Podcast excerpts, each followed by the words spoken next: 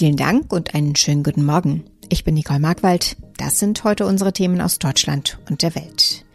Die Gesundheitsminister beschließen Erleichterungen für Geimpfte mit Booster auf Frischimpfung.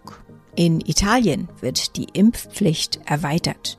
Und im Bundestag liefert heute Bundeskanzler Olaf Scholz seine erste Regierungserklärung ab. Etwa anderthalb Wochen vor Heiligabend scheint sich die Corona-Lage in Deutschland zu entspannen. Allerdings könnte die deutlich ansteckendere Omikron-Variante die Entwicklung schon bald wieder umkehren. Deshalb will die Bundesregierung das Impftempo hochhalten. Gestern trafen sich die Gesundheitsminister von Bund und Ländern. Dabei wurden bundesweite Erleichterungen für Geboosterte auf den Weg gebracht. Thomas Bleskin berichtet. Wer geboostert ist, für den fällt bei der sogenannten 2G-Plus-Regel das Plus weg. Also der Extratest, den auch doppelt Geimpfte bei bestimmten Veranstaltungen machen müssen, um reinzukommen.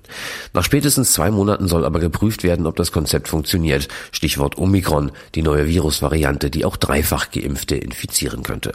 Trotzdem Boostern ist das Gebot der Stunde Stunde. Allerdings wird der Impfstoff langsam knapp. Laut Gesundheitsminister Lauterbach wird sich der Mangel im ersten Quartal des neuen Jahres bemerkbar machen. Wir bleiben beim Thema Corona und blicken nach Italien. Dort tritt ab heute eine Erweiterung der Impfpflicht in Kraft. Das heißt, nun müssen sich auch Soldaten, Polizisten und das Schulpersonal gegen das Coronavirus impfen lassen. Die Erweiterung gilt auch für diejenigen, die in der Verwaltung im Gesundheitsbereich arbeiten. Die Regierung in Rom hatte sich darauf Ende November verständigt. Claudia Wächter in Italien im Kampf gegen Corona zieht das Land also nochmal an. Wie kommt das in der Bevölkerung an? Also einen großen Aufschrei gab's und äh, gibt's ja nicht, weil die allermeisten eh schon geimpft sind. Italien steht da ziemlich gut da. Hier wurde auch schon vor Monaten die Impfpflicht eingeführt für alle, die im Gesundheitswesen arbeiten und ähm, auch da brach da nicht alles zusammen. Da gab's keinen Kollaps in den Kliniken. Und wie soll die Regel durchgesetzt werden? Gibt es da Kontrollen oder Strafen? Na, kontrollieren muss der Chef, also zum Beispiel der Schuldirektor mit einer speziellen App. Das ist äh, alles digital hier und äh, wer sich partout nicht impfen lassen will, der wird nach Hause geschickt und zwar ohne Gehalt. Polizisten müssen auch ihren Dienstausweis abgeben und äh, der ein oder andere, der hat sich dann tatsächlich auf den letzten Drücker auch noch einen Pieks abgeholt. Was kannst du uns über Südtirol berichten, wo es viele zumindest sehr lautstarke Impfgegner gibt? Stimmt, da sitzen viele Hardcore-Impfverweigerer und ähm, da fürchtet man auch zum Teil Chaos, in Anführungszeichen. In Schulen zum Beispiel heißt es, könnten Deutschlehrer fehlen.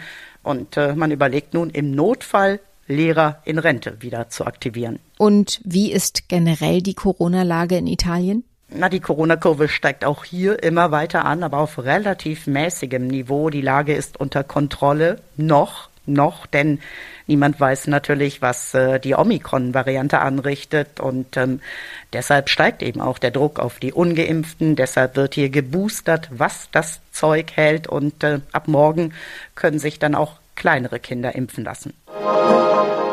Zum ersten Mal nach 16 Jahren kommt eine Regierungserklärung wieder von einem Mann. Bundeskanzler Olaf Scholz wird sie heute im Bundestag abgeben. Danach wird es eine rund zweieinhalbstündige Aussprache geben.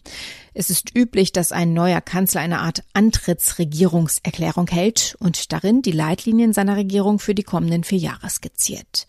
David Riemer in Berlin, Olaf Scholz hält heute also zum ersten Mal eine Regierungserklärung als Bundeskanzler. Was ist da konkret von ihm zu erwarten?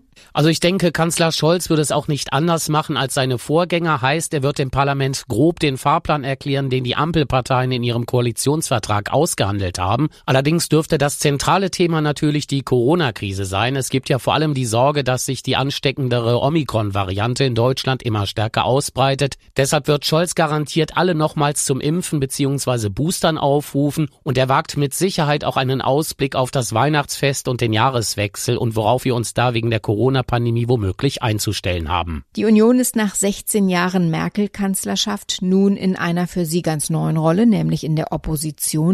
Wie wird der Umgang mit Kanzler Scholz heute wohl werden? Ja, im Anschluss an die Regierungserklärung von Kanzler Scholz ist eine etwa zweieinhalbstündige Aussprache im Bundestag geplant. CDU und CSU müssen in eine völlig neue Rolle schlüpfen. Statt wie früher ihre Regierungsarbeit schön zu reden und zu erklären, heißt es jetzt austeilen Richtung Ampelkoalition. Auch wenn Olaf Scholz erst eine Woche im Amt ist, eine Schonfrist wird ihm die Union mit Sicherheit nicht geben. Das heißt, CDU und CSU werden versuchen, auf die Ampel einzuprügeln. Es wird aber interessant zu beobachten sein, wie schnell die Union in ihrer neuen Opposition Funktionsrolle klarkommt oder eben auch nicht.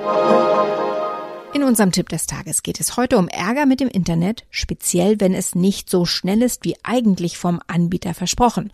Und dann hakt der Download oder der Film stockt immer mal wieder. Denn nicht immer ist das Internet so schnell, wie es einst vom Anbieter angepriesen wurde, vor Vertragsabschluss. Wem das passiert, der kann künftig leichter den Preis mindern mit der richtigen App. Wie das geht, weiß Thomas Bremser. Was ist das für eine App und wie aufwendig ist dieser Test, den ich da durchführen muss? Ja, ich muss mir schon ein bisschen Zeit nehmen. Das geht leider nicht in fünf Minuten. Also ich muss im Internet die Seite breitbandmessung.de aufrufen. Die ist von der Bundesnetzagentur.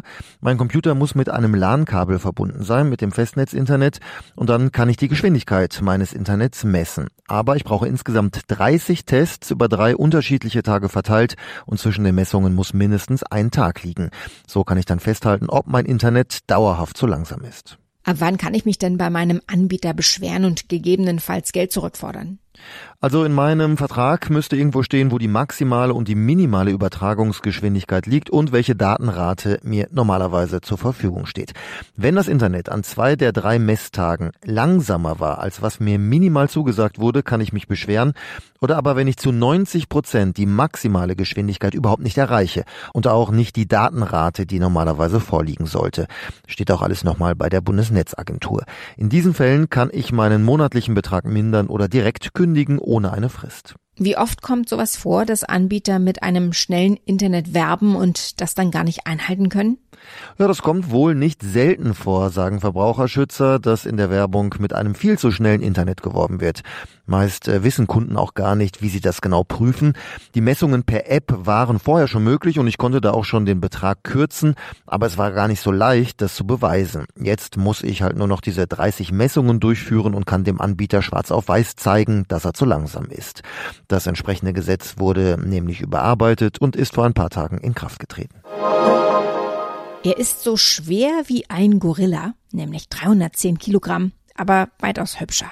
Der blaue Saphir, der kürzlich in Sri Lanka gefunden wurde. Wie die Edelstein- und Schmuckbehörde mitteilte, habe der blaue Saphir 1,5 Millionen Karat. Und weiter heißt es, dass der Besitzer es an ein Museum verkaufen wolle statt ungefähr 1,5 Millionen Verlobungsringe davon zu machen. Das gute Stück wurde Queen of Asia genannt. Gefunden wurde es auf einem Privatgrundstück östlich der Hauptstadt Colombo. Das war das Wichtigste an diesem Mittwochmorgen. Ich heiße Nicole Markwald und wünsche einen guten Tag.